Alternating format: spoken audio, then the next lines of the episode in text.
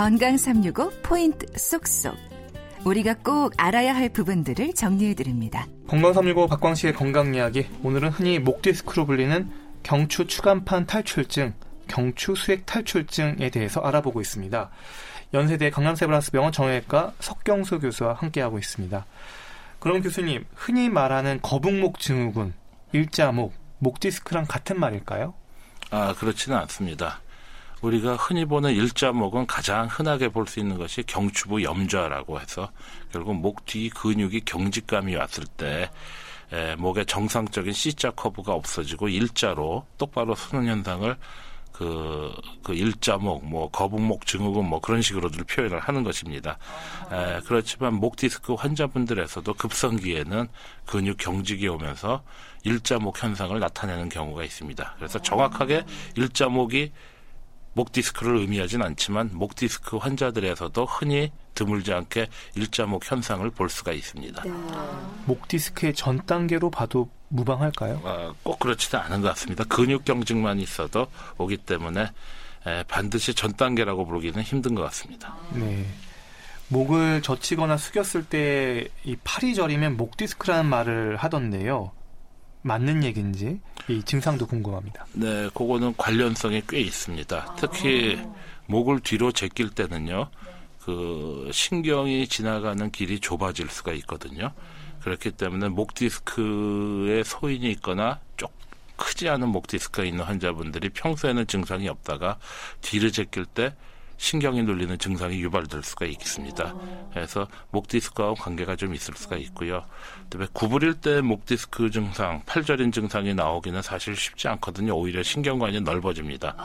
근데 만약 구부릴 때 팔이 저린 게 나타난다 그러면 굉장히 큰 디스크가 튀어나와서 척수를 누르는 조금 더 심한 디스크일 가능성은 있습니다. 음. 목을 움직일 때마다 뚝뚝 소리가 나는 분들 이것도 위험 신호란 말 하던데요.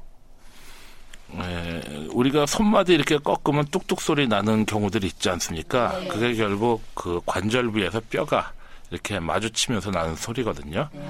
그래서 목에서도 마찬가지입니다. 목 관절들에서 목을 이렇게 움직이면은 에, 어긋나면서 뚝뚝 소리가 나는 건데요. 그래서 이것이 이런 동작하면 뭐 시원하다고 자꾸 하시는 분들도 있기는 하던데 이게 결코 좋은 것은 아닙니다. 이렇게 목뼈가 이렇게 뚝뚝 어긋나면서 뼈가 자극을 받아서 결국 골극 형성, 퇴행성 변화가 오거든요. 그래서 뼈가 이렇게 자꾸 뚝뚝 소리를 내면은 에, 뼈가 웃자라나서 신경을 그걸로 인해서 신경이 눌릴 수가 있습니다. 그래서 장기적으로 이렇게 반복적으로 뚝뚝 소리 나게 목 운동하는 것은 좋지 않은 것 같습니다. 네. 네. 이 목 디스크로 고생하는 분들 보면 집에 베개만 몇 개씩 되는 경우가 네. 많더라고요. 베개 중요할까요? 에, 베개는 저 건강하신 분들한테도 베개가 중요하고 그 목 디스크가 있으신 분들한테도 중요한 것 같습니다. 에, 바른 자세는 좋은 베개는 너무 높지도 낮지도 않고 적당한 높이에 좀 말랑말랑해서 편안하게 누울 수 있는 베개가 좋고요. 흔히들 요즘 뭐 라텍스 베개 그런 것들 뭐 편하게 쓸 수 있는 것 같습니다. 에, 반면에 이제 목 디스크 환자분들은 목이 너무 뒤로 제쳐지면은 신경관이 좁아지기 때문에 통증을 많이 느껴서 주무시기 힘듭니다. 그래서 조금 살짝 높은 베개를 아마 쓰시는 경향들이 있는데 에, 그렇다고 목침 같이 너무 높은 베개를 평생 쓰시는 거는 오히려 목에 후만 변형을 일으키기 때문에 오히려 잠깐은 편할지라도 장기적으로는 좋지 않아서 너무 높은 베개는 또 좋지 않은 것 같습니다. 네. 이 목 디스크에 대한 일반인들의 어떤 인식이랄까요? 수술은 최대한 피하는 게 좋다. 목 디스크는 최대한 수술로 하지 않고 어떻게든 좀 다른 방법을 하는 게 좋다. 이런 얘기를 하던데요. 어떻습니까? 네, 그거는 의사인 저도 마찬가지로 생각합니다. 아마 수술은 마지막 수단인 것 같고요. 에, 일단 목 디스크에 대한 자연 경과를 이해를 해야 되는데요. 크게 보면은 목 디스크는 말랑말랑한 연성 디스크와 좀 딱딱한 뼈가 웃자라는 경성 디스크가 있거든요. 연성 디스크는 시간이 지나면 저절로 흡수가 일어나요. 그러기 때문에 가능하면 보존적 치료로 시간을 벌다 보면은 시간 자체가 치료를 해줍니다. 우리 몸에서.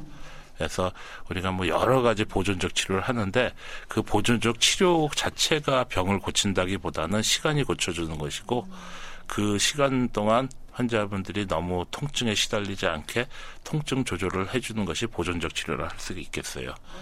반면에 경성 디스크 같은 경우에는 흡수가 저절로 일어나지 않기 때문에 보존적 치료에 반응이 없는 경우에는 수술을 권하고 있습니다. 네.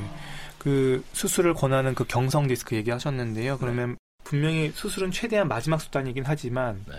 수술이 꼭 필요한 증상이나 꼭 그런 환자분들도 있을 것 같아요. 네. 그거 한번 정리해 주시죠. 네. 어, 보존적 치료에도 반응이 하지 않는 환자분들이 있습니다. 극심한 통증으로 일상생활이 불가능할 정도로 심한 통증이 있으신 분들은 수술을 권합니다. 대체로 그 급성 디스크 탈출증이 있다 할지라도 2, 3주 내에 통증은 좀 가라앉거든요. 네, 그럼에도 불구하고 뭐 6주, 3개월 지나도 통증이 가라앉지 않는 분들은 수술적 치료의 대상이 되고요. 두 번째는 근력 약화가 지속적으로 진행하는 경우가 있습니다. 예, 보통 저희가 근력 평가를 5단계로 하는데 2등급 이하, 어, 2등급 이하라고 하면은 저 중력에 대해서 스스로 팔을 들어올리지 못할 정도의 근력 약화가 있으면은 수술을 권합니다. 그다음에 세 번째는 에, 그 신경이 눌리는 부위가 신경근 즉 팔로 내려가는 가는 말초 신경이 아니라 그 척수라고 하는 중추신경이 눌리는 경우가 있습니다. 그래서 척수증의 단계에 접어들었으면은 그것은 어, 급하게 수술을 권유하고 있습니다. 네. 목 디스크에 대한 전반적인 이야기들 이렇게 들어봤습니다.